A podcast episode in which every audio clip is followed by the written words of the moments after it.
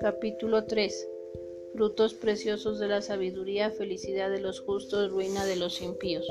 Hijo mío, no te olvides de mi ley y guarda tu corazón mis mandamientos. En tu corazón mis mandamientos, porque ellos te colmarán de largos días y de años de vida y de perpetua paz. No se aparte de ti la misericordia y la verdad. Ponlas como collar en tu garganta y estámpalas en las telas de tu corazón y hallarás gracia y buena opinión delante de Dios y de los hombres. Confía en el Señor con todo tu corazón y no te apoyes en tu prudencia. En todas tus empresas tenle presente y Él sea quien dirija todos tus pasos. No te tengas a ti mismo por sabio, teme a Dios y huye del mal. De este modo gozará tu carne de salud robusta y estarán llenos de jugo tus huesos.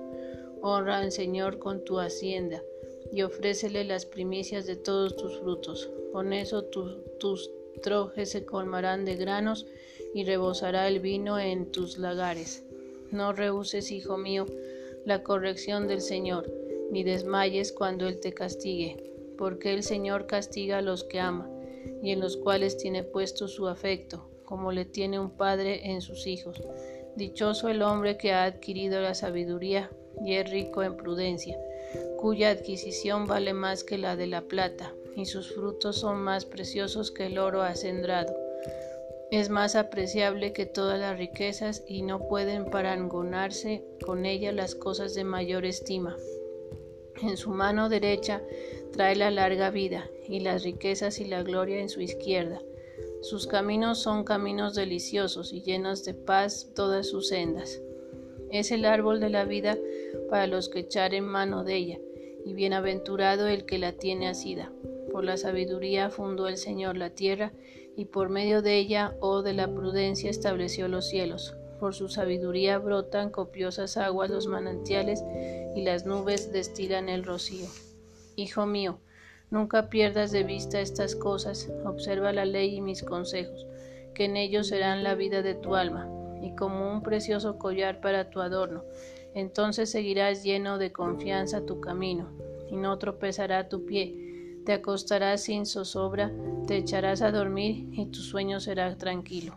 No receles ningún susto repentino, ni que venga sobre ti la desolación o violencia de los impíos, pues el Señor estará a tu lado y guiará tus pasos, a fin de que no seas presa de ellos.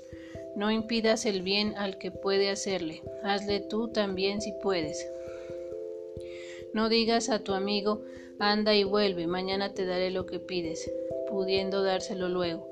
No maquines ningún mal contra tu amigo, pues que él se fía de ti.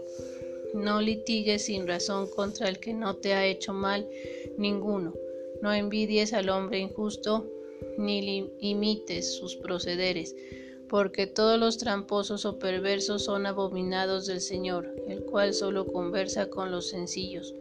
El Señor introduce la miseria en la casa del impío, pero echará su bendición sobre las casas de los justos. Él se burlará de los burladores y dará su gracia a los humildes. La gloria será la herencia de los sabios, pero a los necios se les convertirá su exaltación en ingominia.